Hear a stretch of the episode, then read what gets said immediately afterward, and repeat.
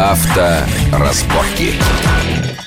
Приветствую всех в студии Александр Злобин, и мы, как естественно, сегодня обсуждаем итоги уходящего года, автомобильные итоги. Э, было много всего и новых моделей, и удачных, и неудачных, было много событий, происходящих вокруг автомобилей на наших дорогах, в том числе и трагические, которые сильно потрясли наше общество, э, изменилась э, как-то ситуация у нас. Обо всем этом мы поговорим с моими постоянными гостями. Это заместитель главного редактора журнала «За рулем» Игорь Маржарета. Игорь, приветствую вас в нашей студии.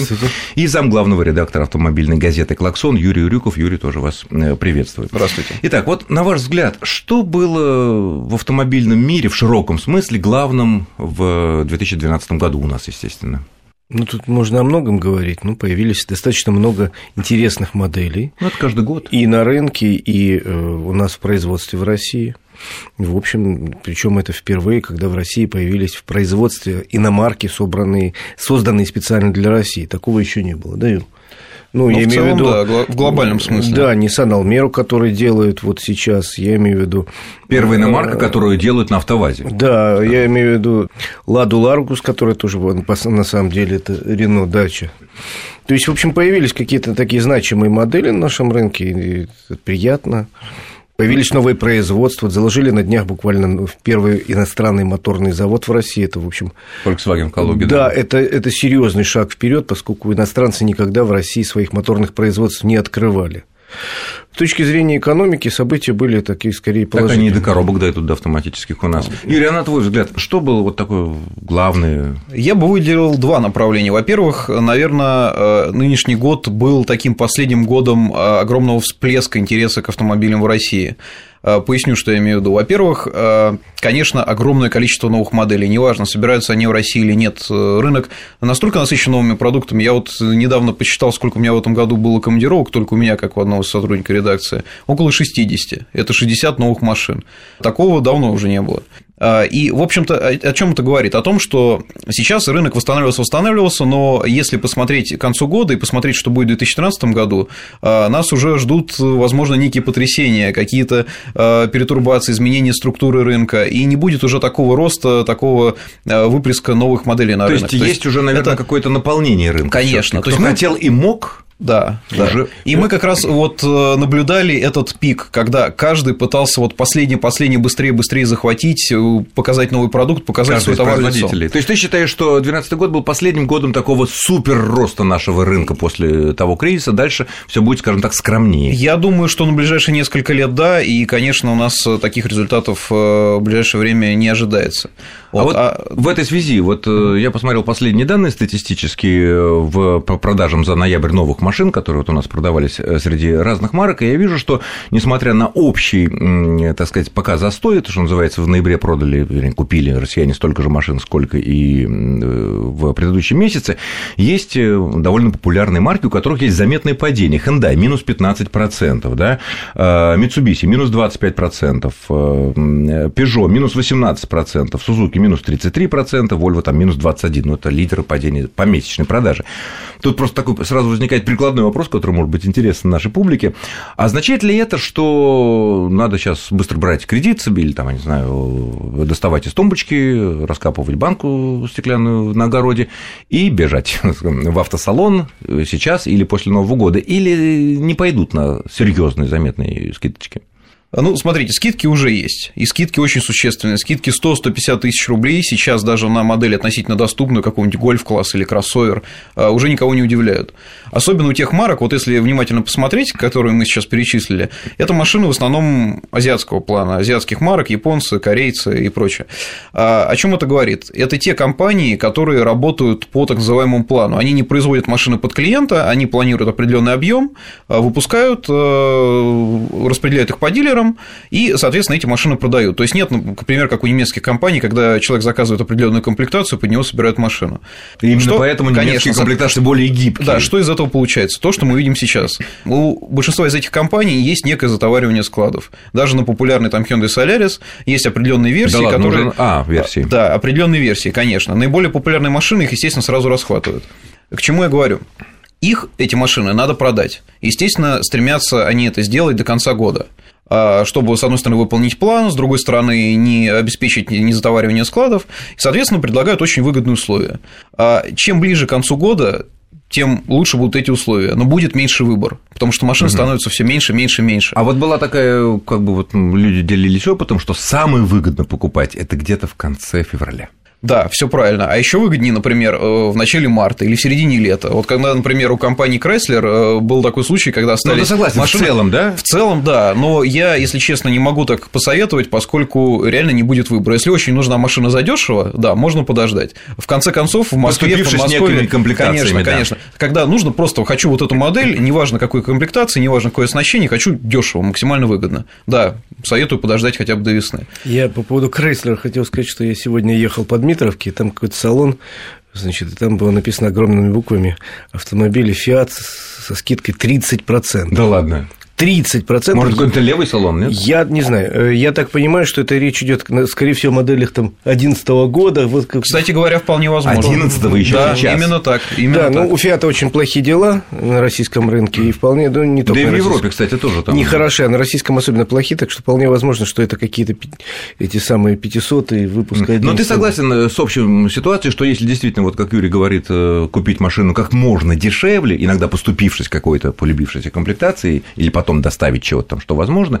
то наиболее выгодный вариант все-таки это, наверное, конец февраля, начало марта, когда вот последние остались уже. Ну тогда Юра совершенно прав, выбора не будет. Да, можно найти дешевую стоковую машину, но это будет автомобиль не то, что тебе надо, а то, что тебе дают. А если ты все-таки хочешь, тогда где-то декабрь-январь. Да, я вот советую до конца года, потому что даже действительно. До конца если... года. Да, да? я, и вот э, я, собственно, сам несколько раз даже был в такой ситуации и мониторил э, состояние рынка э, до Нового года и после.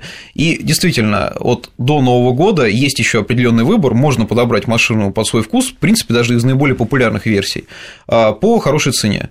После Нового года, ну, уже идет вот именно та тенденция, То о которой мы цена только может говорили. быть, а уже да, практически да, выбора нет. Хорошо, а вот мне кажется, вот согласитесь вы со мной, что одним из главных событий, явлений 2012 года в России была череда, как это неприятно говорить, страшных аварий, которые произошли на наших дорогах, и огромные общественные обсуждения и в Думе, и в правительстве, и на всех уровнях, как наказывать этих, ну, не знаю, людей, не люди, которые ну, ни на что уже не обращают внимания, гибнут дети, гибнут, ну, в случае вот Екатерина Заула, в случае вот Максимов на э, Минской улице.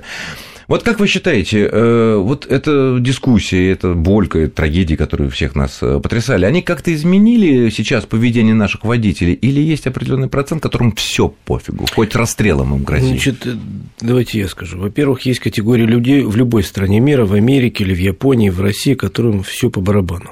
Отморозки, они существуют в любой системе, в любом строе. Это, к сожалению, факт. Ну, так как процент там, психически неуравновешенных людей в любом обществе есть некий, так и процент людей неадекватных, назовем их так. Он есть в Америке, он есть, я говорю, в Европе и так далее. У них по поводу этих людей отдельные какая-то есть система, попытки. Ну, вы понимаете, что вот в благополучной Америке берет благополучный ребенок автомат и идет расстреливать младших школьников. Казалось бы, да. Казалось Папа, вице-президент General Electric, да. пусть даже разведенный. Вот, ну вот понимаете, вот такие ситуации, вот так, как спастись от таких людей, как оградить общество от таких людей, это отдельная наука, это отдельная система, которая, видите, и в Америке не всегда работает. Но она есть там? Она, а, попытки создавать ее есть там. И это касается и лихачей, и, и просто потенциальных убийц. Значит, это первое. Значит, второе, у нас в стране, к сожалению, на волне вот этого общественного негодования по поводу негодяев за рулем произошло смешение понятий в кучу в одну. Мешают вот таких людей неадекватных, людей, которые там выпили, тоже плохо, очень нехорошо за рулем, и людей, у которых есть какая-то доля промилле. Вот это все свалено в кучу, и, и крик идет, давайте их накажем со страшной силой. А не, не разобрались, кого наказать. Даже как, если они еще ничего не сделали. Как, зачем, предлагаются чудовищные штрафы, там предлагается уже даже не тройное, а четверное наказание за такое преступление. То есть, если человека ловят пьяным за рулем, он заплатит штраф, он э, лишится прав, он может сесть на какой-то срок. Еще машину отнимут. У, у него, ну, машину пока не прописали, но прописано уже в одном из проектов запрещение занимать э, должности определенные. То есть, не только запретят работу водителем, а если он работал водителем госучреждения, запрещено. Ну, в общем, четверное наказание, но надо при этом разобраться, что за люди, развести их по разным ячейкам, понять, что вот с такими отморозками надо работать профилактически как-то, вот вычисляя их. Ну, какая у нас профилактика, когда у нас все справки продаются, покупаются? Вот, ну, как вот можно, давайте как с этой стороны начнем. И потом уже будем ужесточать наказание люто, потому что голое уничтожение э, наказания вот такое, оно не приведет ни к чему, кроме как к озлоблению в обществе, к повышению коррупции и к тому, что вот сейчас официально Лысаков приводит цифру, что по его данным 15% людей, лишенных прав, по его данным, это такие выборочные данные, 15% были лишены за то, что у них содержание алкоголя в районе там, 0,1 промилле, то есть это чуть-чуть выше уровня погрешности прибора, но это ну, может быть все что угодно, но это никак не влияет. Но во всем мире люди, да, 0,5 считаются трезвыми, по крайней мере, не влияет. Тут ведь действительно можно использовать какой-то как-то американский или английский опыт, где до 0,8, пожалуйста. Я к чему, Пожалуйста. К чему Но говорю, после что... этого гигантский штраф. Поэтому я говорю, что все вот это, это истерия какая-то, истерия и попытка увести вопрос куда-то в сторону, потому что на самом деле пьянство за рулем для России проблема. А не только пьянство, кстати но... говорят, но и наркотики, просто без, безмозглость. Александр, это проблема, но это не главная проблема ДТП. В структуре всех ДТП пьянство, даже так, не пьяные водители, скажу точно, в структуре всех аварий, э, аварии с участием водителей, у которых обнаружено какое-то даже минимальное количество алкоголя, не превышает по всем регионам 6, максимум 7%. Э, для сравнения могу сказать, что по дорожным условиям у нас порядка 40% по разным регионам.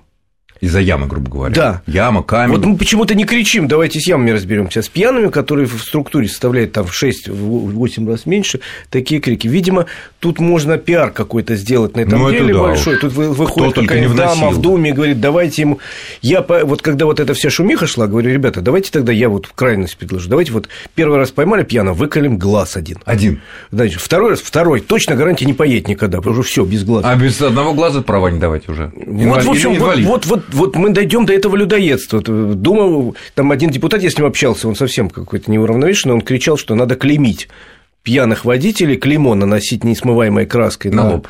Нет, на руку. Ага. А на рукав желтую такую звездочку, да? Да, вот я, наверное, продолжу Извините, мысль Игоря. Да. да, такую обширную. А, и что хочу сказать. А, на мой взгляд, здесь тоже есть два направления пути. То, что сейчас а, происходит, это действительно похоже на какую-то такую первую какую-то реакцию эмоциональную очень. То есть то, что происходит, это нельзя назвать каким-то конструктивным решением вопроса. На мой взгляд, что необходимо делать? Юрий, Прежде всего, мы да. вынуждены прерваться буквально на 2-3 минуты для короткого выпуска новостей на Вести ФМ, после чего продолжим. Авторазборки. разборки.